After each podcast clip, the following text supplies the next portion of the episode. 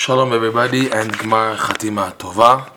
We are now continuing with Rav Noson's discourse as he opens up the deep concepts of the Moharan lesson 24, opening up vistas to a practical dimension, how it applies in all of life.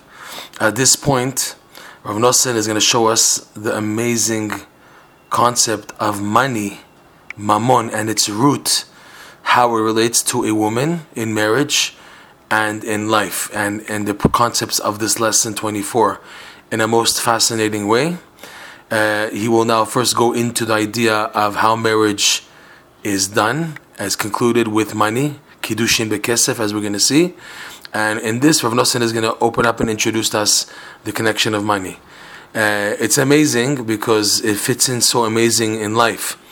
There's a, an oral breast of tradition heard from Rabbi Eliel Chaim Rosen explaining the Shabbat Zmirot. There's a there's a one of the one of the songs we sing on Shabbat has the words Al Shtei Lechem Yivtzeu Temimim, which translates on in in the the, the, the psalm the the one writing the song in the liturgy he's saying that all Jewish people on two loaves of bread will the simple, honest, complete Jewish people break bread on? We break bread on Shabbat on two loaves, not one loaf.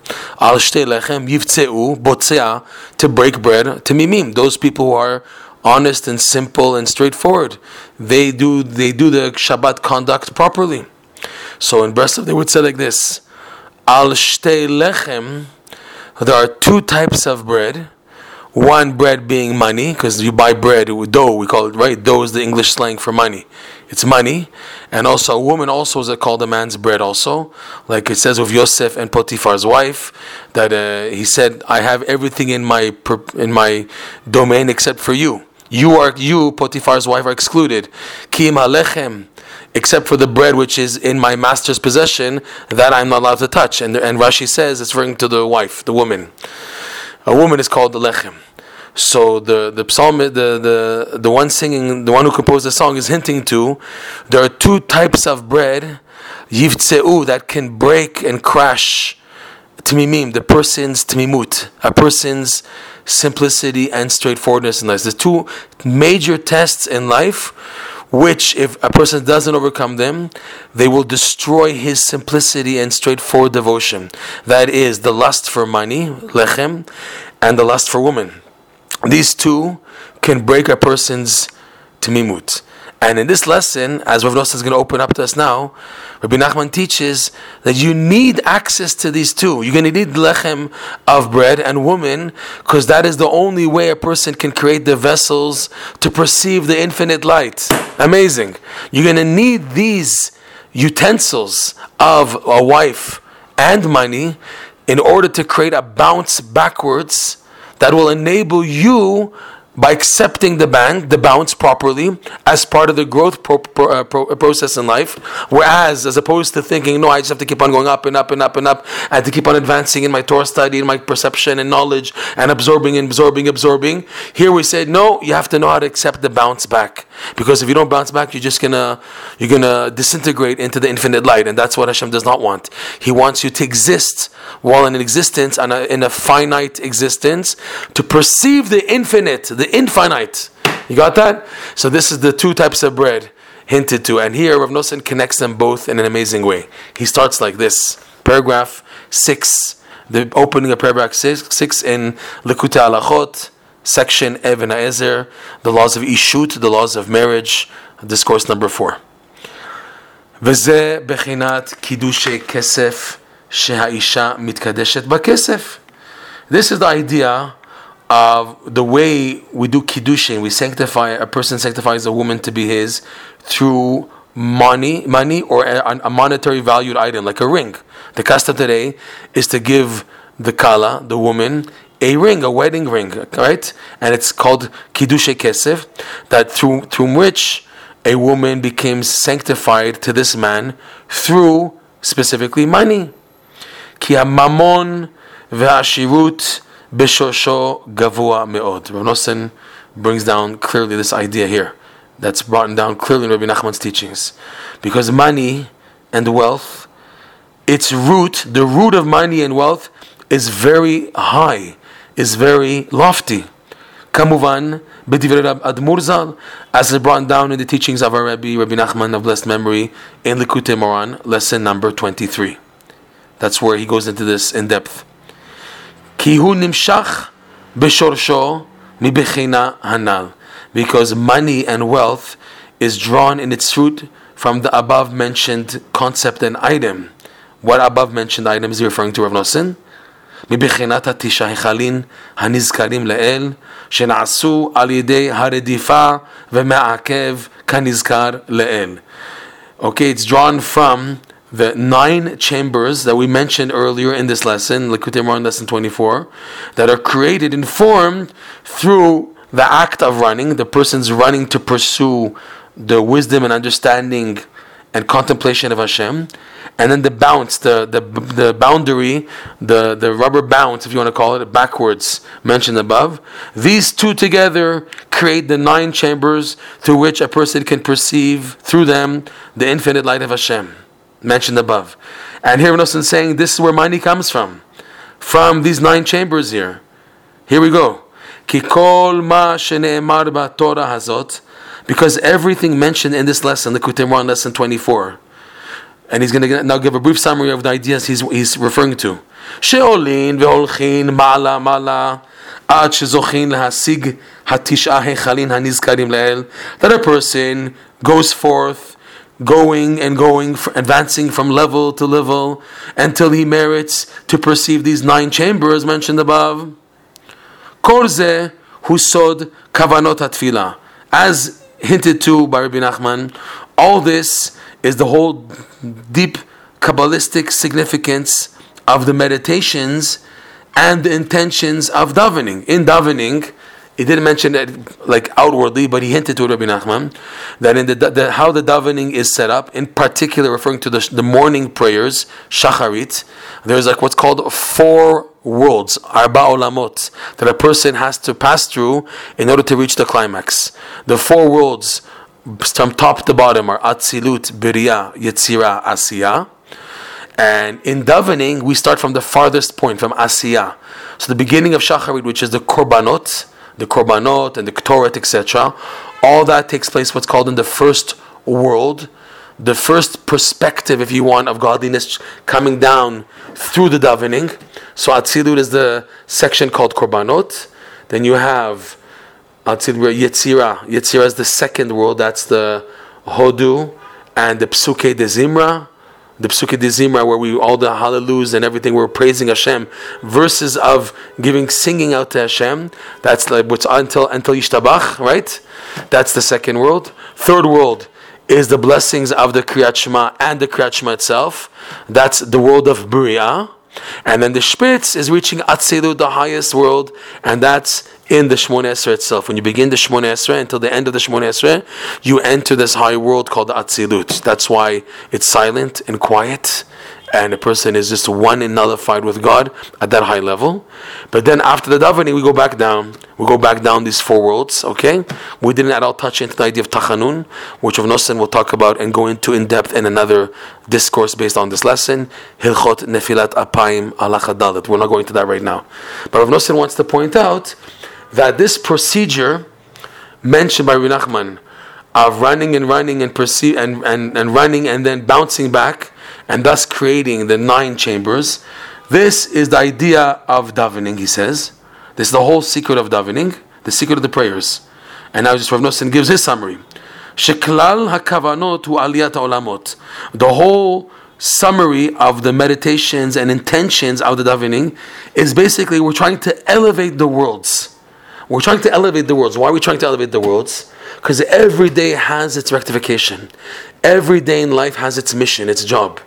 You are sent this day today to elevate holiness, which has been trapped from the time of Adam Arishon, the first man, and even from before, from the time of the shattering of the vessels, which is before the creation, even. Okay? There are holy sparks which are called spread throughout the creation and every day is allotted to each person, each Jew, to work on elevating those sparks. So every day we start from scratch, elevating different sparks every day. And how do you elevate them? Mainly through all the mitzvot and good deeds and Torah study and tzedakah and prayers that you do.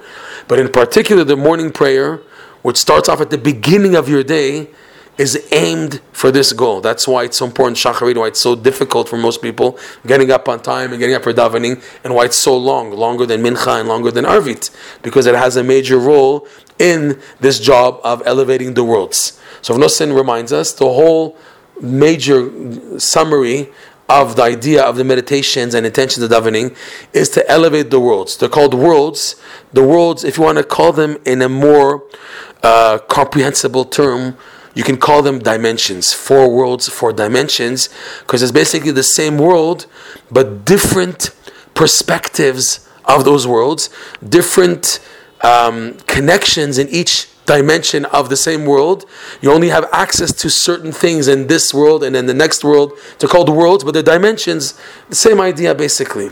So we are, our goal is to elevate holiness, which is trapped, and to pass through all four dimensions until we get them elevated to the top. That's the goal. That's the basic summary of davening and by way of everything in life. it's just reflected mainly in the morning prayer, which again, why Shacharit is so difficult for so many people, so hard, because it has such a major weight on it, such an importance, the morning, morning davening. Rabbi Nachman once said, davening in the morning is so important that a person should daven as early as possible because you don't have no idea if you later on have the opportunity to daven. Davening is so great, something might just pop up and ruin your whole schedule. You won't be able to daven on time. So a person has to be very zariz, very careful and energetic to daven as early as possible. And know it's difficult. A person has to daven for this itself to come to davening in the morning early. But in any event, just I went off a little. This is the idea, what he says here, the, the general intentions meditations of the davening is to elevate the worlds. And he explains now in detail, as Rabbi Nachman does so in lesson 24 too.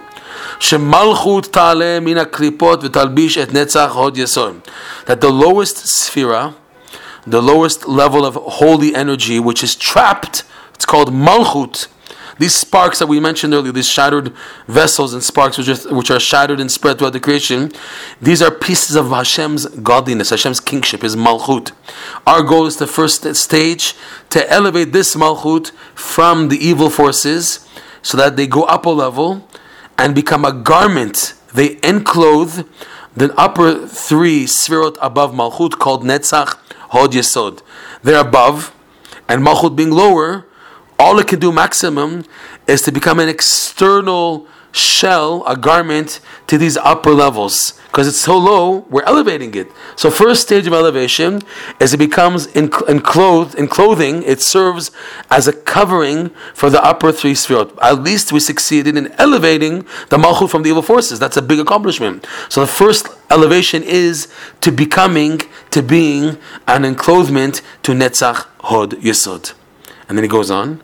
netzach V'netzachod yisod, ta'ale lechesed gvura tiferet v'chule. And then once that's done, netzach hod yisod combined with the enclothement of malchut, they also now go up and enclose the upper sphere above them, Chesed, Gvura, Tiferet, and so on, Rav Nosson says. Kamavuar, Bekavanot, all this Rav Nosson says is explained clearly in the writings of the Arizal. You can see the book called Pri Etz Chaim, the, the section called Sha'ar Hatfila, chapter 5. That's where the Arizal goes into this in detail. So now, Rav Nosson says, going back to us now, and somebody who has the merit in doing this rectification, which is to elevate the malchut from the klipot. So he says, once it's on a roll of elevating, you don't stop. Ikar hashlemut hu kishaole ma'ala ma'ala. The main completion of elevating the holiness trapped in the impurity, elevating malchut from the klipot, is when it reaches the top, top, top. When it goes up and up and up. Ad Shemachshavto rodefet lasig or ensof until the person now who succeed in elevating his trapped part of his malchut, because yeah, just a reminder, the, the, the shards and vessels that are shattered of holiness trapped throughout the creation are essentially rooted in you. you specifically you, you're from Tennessee, wherever, and you have the combination of people and nature of earth, wind, and fire and elements that you come in contact in this day, and also all the spiritual energies and souls, etc., etc., so complicated, but that are unique, unique to you in this day that you're going to come and meet with, whether it's an it's an internet um, email letter, whether it's a conversation over the phone, whether it's buying food items that come to your mouth that you bought with your money, any inter interrelationship you have on this day, dressed in them are holy sparks and only you can elevate them, not somebody else. You can't take another Jew from Toronto to do the job of the guy in Tennessee because this, these sparks are rooted and connected to the soul root of this guy in Tennessee, and other ones are connected to the guy who's in Toronto. He has his job, what to elevate, his surrounding, etc., etc., and the one in Tennessee has his surrounding. Okay.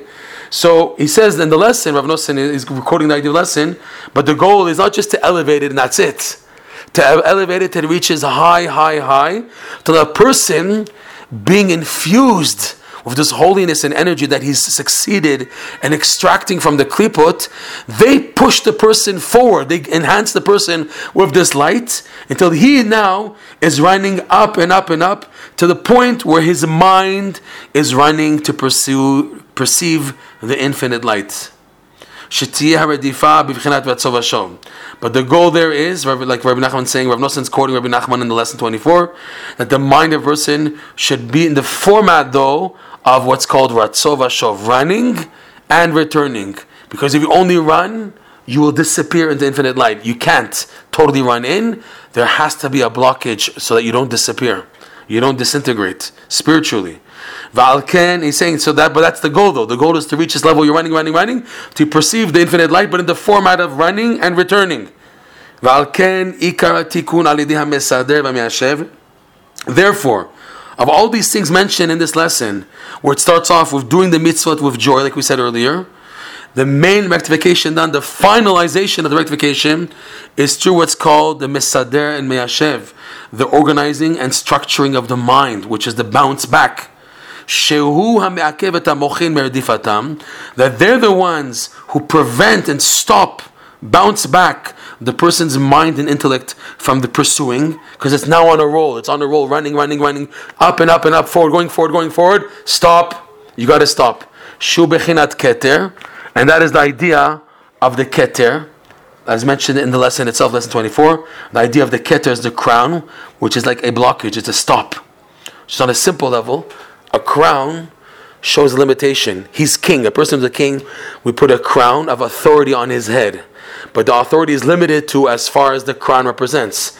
In other words, the crown of the king of Poland is only the king of Poland. The crown of the king of Russia is only the king of Russia. The crown of the king of England is only England. It can't be, it's limited to as far as it reaches. That's a keter. It is a rulership, but it has its boundaries. That's what a keter is. It has a limitation.